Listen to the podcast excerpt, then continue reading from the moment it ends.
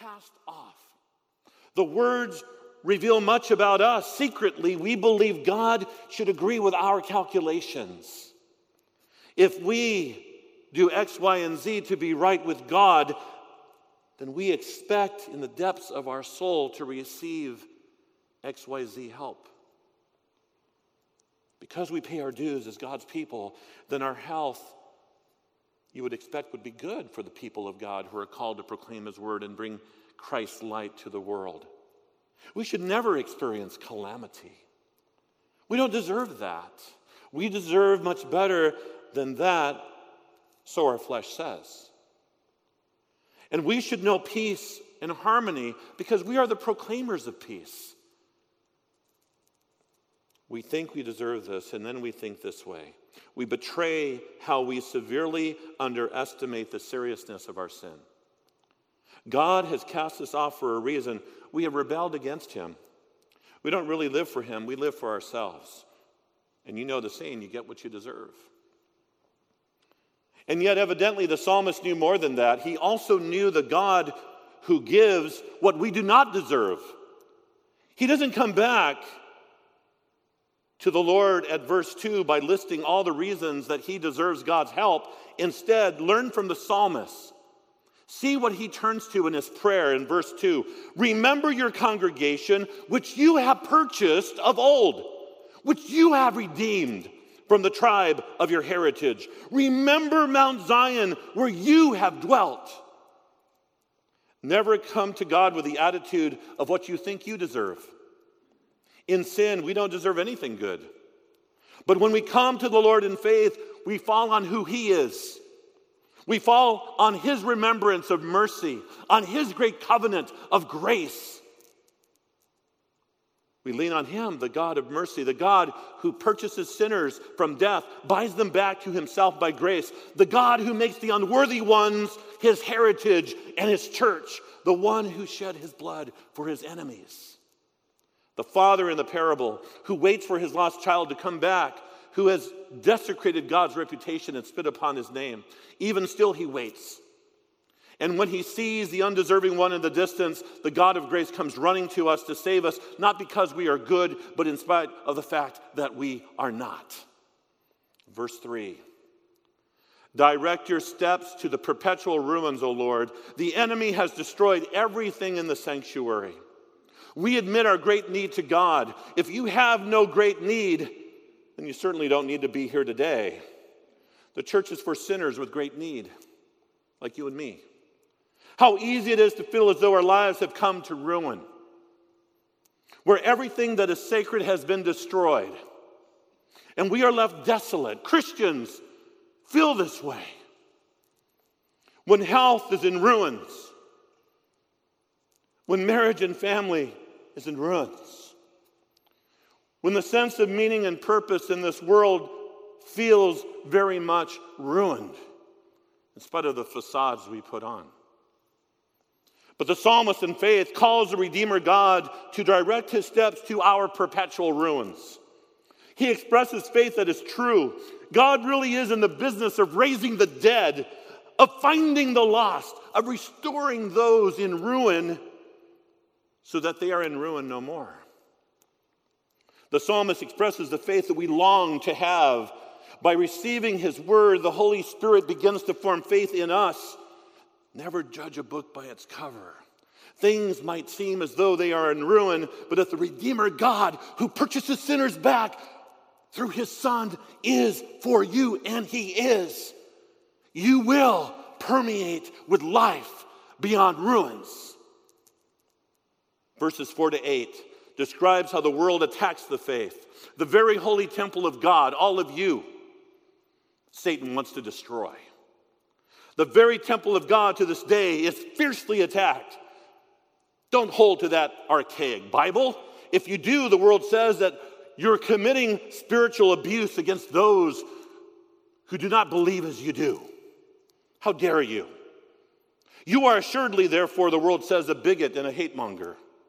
How dare you defend holy marriage? How dare you defend the unborn? This past week, an important Planned Parenthood leader proclaimed that abortion is for life. We have arrived at a place at a time when the completely illogical is accepted as being rational. And the signs of the world seek to cover up the signs of the faith. And it remains the enemy's goal to destroy the meeting places of God. Never take this for granted that we get to gather here at Concordia University and worship the living God in freedom in our land today. How precious is that? The psalmist will not succumb to despair. Even as he confesses his great struggle, he holds to the promises of Jesus. Not even the gates of hell will prevail against my church. Verses 9 to 11. There is more, however, to the world's attack. The world does not simply attack an institution, it tries to snuff out the very proclamation of God's word. The psalmist cries out, We do not see our signs. There's no longer any prophet. How important it is for you Christians to have prophets. How much do you pray for your prophets on this campus that proclaim and teach the truth of God's word? How precious are they? My confessor proclaims Jesus' forgiveness upon me when my conscience raises against me in my ruins. Pulpits still have the shining light of the gospel proclaimed in a world that tries to completely bury God's word. Let us not take our prophets for granted. And yet, as bad as it got in Jerusalem, the psalmist continued. Verses 12 to 17. He will not forget God's revelation. His word proclaims the God who does not forsake his people, but the God who avenges his people. He recalls the Exodus and the slaying of Pharaoh and the Egyptians, the mighty Leviathan, and he accounts he recounts the power of God displayed in the great creation. The God who creates out of nothing and brings order and light from chaos and darkness can do anything and will do what we need him to do so that we are not conquered by death. Verses 18 to 23. So, in faith, the psalmist cries out to God, Remember and then he gives these beautiful descriptions of how the Lord knows you. Verse 19 Do not deliver the soul of your dove to the wild beasts. You are God's dove, his beautiful, precious dove that is in the palm of his hand. And he will not let you go, he will not forget you. And this dove, who is poor in spirit, cries out, Let the poor and the needy praise your name, even in the midst of ruins.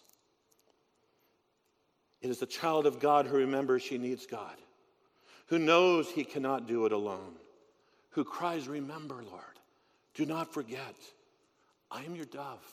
You have made promises to me to never leave me to never forsake me? And he answers, I have not forgotten.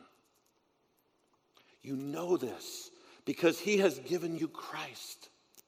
Christ has healed all your diseases. None of our earthly ones can remove the vitality of eternal life. And that which springs from our sin can no longer condemn you. The healing blood of Christ is so great for you, Christian, that it is impossible for you to be permanently cast off. It is so wonderful that it means you will not die, but you will live. You will not be cast off because God remembers you. How can you be sure? Because Christ has redeemed you. And the peace of God, which surpasses all understanding, guard your hearts and your minds in Christ Jesus until he comes again in glory. Amen. Let us stand for prayer. Let us pray. Gracious Heavenly Father, we come before your throne of grace in the name of Jesus, and we confess, Lord God, that oftentimes we very much feel as though we have been cast off. We see, Lord God, how the Christian church can experience what seems to be ruin. Where are the prophets? Where's the word? Where's the hope? Where's the encouragement, especially when we see all of the problems in our own lives? But help us to learn from the prophet who spoke in the psalm by the power of the Holy Spirit. He came to you, Lord, holding to you as a covenant God, the God who redeems because you are merciful. And your timing, though it is often hard for us to understand, is nevertheless perfect. Help us to know beyond a shadow of a doubt by the power of your word and spirit that you are leading us to the greatest blessings imaginable. And in the meantime, you refine our faith. Help us to remember that we are your dove, and you shall always tenderly hold to us and never let us go. In Jesus' redeeming name we pray. Amen. The grace of our Lord Jesus Christ, the love of God, and the fellowship of the Holy Spirit be and abide with you always. Amen. Have a great day in the Lord.